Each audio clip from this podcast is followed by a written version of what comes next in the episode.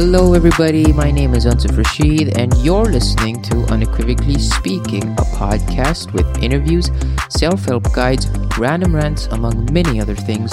Here, you'll find a way to enjoy your free time and hopefully learn a thing or two on the way. This is the second episode on the Unequivocally Speaking podcast, and today I am going to talk to you about risk analysis in decision making in the context of the coronavirus. Risk is a seemingly simple word, but it has many different meanings.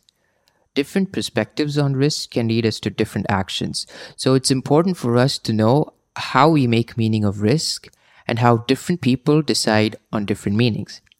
Today, I'm going to talk to you about why this matters to us both as individuals and as a society. I've been in public meetings and have listened to people who were fearful and anxious about environmental risks that they felt posed a threat to their health and well being and those of their families. I started to realize that while we did a good job on the objective analysis on the risk assessment part of things, we didn't do a very good job in understanding different perspectives or perceptions on risk. And we were certainly doing a horrible job at communicating about risk. As a result, it is very hard for us to make appropriate and meaningful and effective risk management decisions.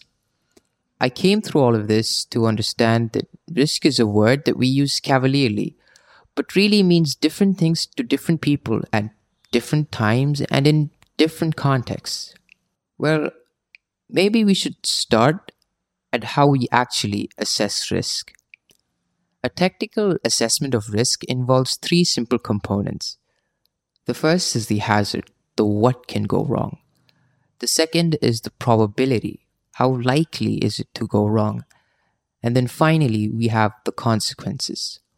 What happens if it goes wrong?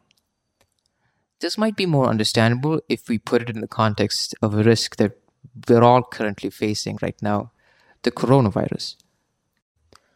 In this case, the risk is the coronavirus itself. Probabilities are a bit more complicated because we're worried not only on how likely we are to be exposed to the coronavirus and thereby acquire COVID 19, the disease that results from it, but we're also concerned about how likely we are to have the most severe symptoms associated with coronavirus as opposed to very mild or asymptomatic occurrences of it. And of course, the consequences of the disease are these symptoms themselves. So that's the technical assessment of risk, but there are other ways that we think of risk. There is the more familiar or colloquial way we talk about risk, where it's something hazardous or dangerous or perilous or threatening, but we also think of risk as an opportunity. Think about when you bought your last lottery ticket you were perfectly willing to risk that $2 for the chance to get millions. There are also other types of good risks in our lives. Uh, for example, the decisions that we make when we have an important test in the coming week. We could start preparing for it now, or some of us might take the risk and procrastinate a little, or even just wing the whole thing. The third category of risk is the insurance category of risk. Now, the insurance industry has a very narrow view of what risk is. To them, risk is only chance or uncertainty. They're not really concerned about the consequences of your house burning down. They're just concerned about how likely that is to happen and that they and that they would therefore have to pay out your insurance benefits as a result. Perhaps the best way of understanding why these different meanings of risk and different perspectives of risk matters is through an example. There is a joke in the insurance industry that concerned two skydivers. The joke was if you had one parachutist leave a plane with a parachute on and the other one leave without a parachute, who's more at risk? Well, the answer might seem obvious to you, but from an insurance industry perspective, it's actually the skydiver with the parachute on who's more at risk. there's much more uncertainty about what's going to happen to the skydiver, whether their parachute will open properly, whether they land safely, whereas there is almost no uncertainty associated with the fate of the skydiver without the parachute.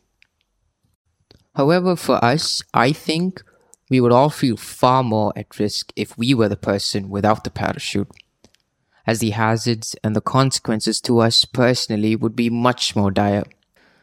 Now, this is a very black and white example, but I think it goes to illustrate why how we define risk and our perspectives on the risk and what that risk means to us are very important in how we make decisions around risk.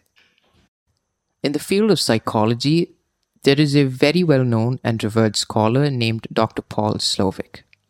He's made great contributions to understanding about why the definition of risk matters in one of his papers.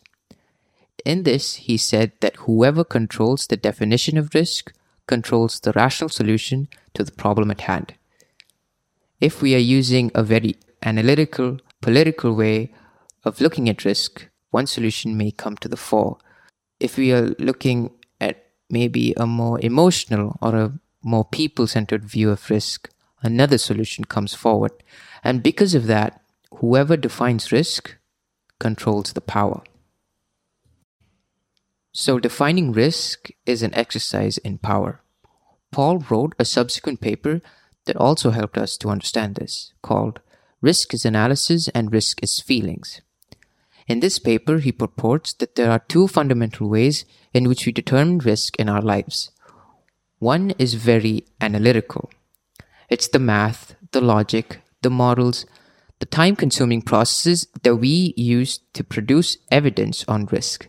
The second way that we define risk is through our emotions and our experience. These are the gut feelings we all have about whether something is right or wrong, whether it's risky or is it safe. It's the feelings that help us decide whether to go into a dark street at night, if it's safe or not if we take a glass of water that smells funny. Is this something that's safe to drink? We've always thought that the analytical definition of risk is the one that we should control how we manage risk. But Paul actually showed us that there is good evidence to show that we need both of these perspectives on risk to make good decisions, that they have to be integrated in the decisions that we make. Maybe the best way to illustrate this is through more examples related to coronavirus. We've heard a lot in the last number of weeks about the concept of using herd immunity as a way to control the virus. Herd immunity, also known as population immunity, is a concept used for vaccination, in which a population can be protected from a certain virus if a threshold of vaccination is reached. To attain herd immunity, we start with a novel virus like the coronavirus, and people immediately get sick. As those people get well, they presumably have some immunity to the virus, or if we get a vaccine, then we have people get immunity to the virus, but currently we don't have a vaccine for coronavirus, so we're relying on people getting sick. Eventually, we have enough people that have immunity that we're able to protect those people who haven't been exposed and who might be vulnerable. And at that point, we reach herd immunity and the virus dies out because it has nowhere else to go. Now, in a coldly analytical way of looking at risk, it seems to make sense that we would use herd immunity as a way to control the virus. It would mean no restrictions, it would mean no shutdowns, and it would also mean that the economy could continue as usual. But let's look at the math and what herd immunity would entail. If we were to take the example of a first world country such as Canada and using a conservative estimate about the percentage of population that would be needed to be infected to get herd immunity, it would require about 870,000 people to die for us to achieve herd immunity. And this is even more scary if you look at those numbers for other first world countries such as the United States, where over seven and a half million people would have to die before herd immunity could be achieved. So, this is one case where the coldly analytical option is just unacceptable to us because our emotional reaction to risk, our sense of values, our sense of what is right and what is wrong says we cannot allow that many people to die to achieve herd immunity and to get control of this virus, and there has to be a better way of doing it. Another example where analysis and emotions need to be thought of in context is this COVID fatigue that everyone's suffering right now. Now, it's a perfectly natural reaction to rebel against having to unnaturally stay at home and isolate ourselves. And I know many people long to get back to a more normal way of life. However, our analytical analysis of risk shows us that that is not going to help us achieve any kind of control over this virus, then in addition to the risk that we are taking ourselves by cutting away from our perfectly good lives out there. We are also going to pose a risk to others if we aren't isolating or if we aren't wearing masks or if we aren't doing anything to prevent the transmission of the disease. So this is a case where clearly the analysis has to trump the emotional part of our decision making. A final example is illustrated here. Now, analytically, we know that young people are far less likely to become severely ill with the virus and die, although that's not absolute. However, we also know that those young people then become vectors of the disease to other people who may be more medically vulnerable.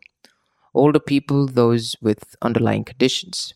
So while analytically it's correct to say, I'm young, I can get immune, nothing bad is going to happen to me, the emotional side of our risk analysis tells us that it's unacceptable to take that selfish decision and that we need to be protecting ourselves and preventing the transmission for the greater good.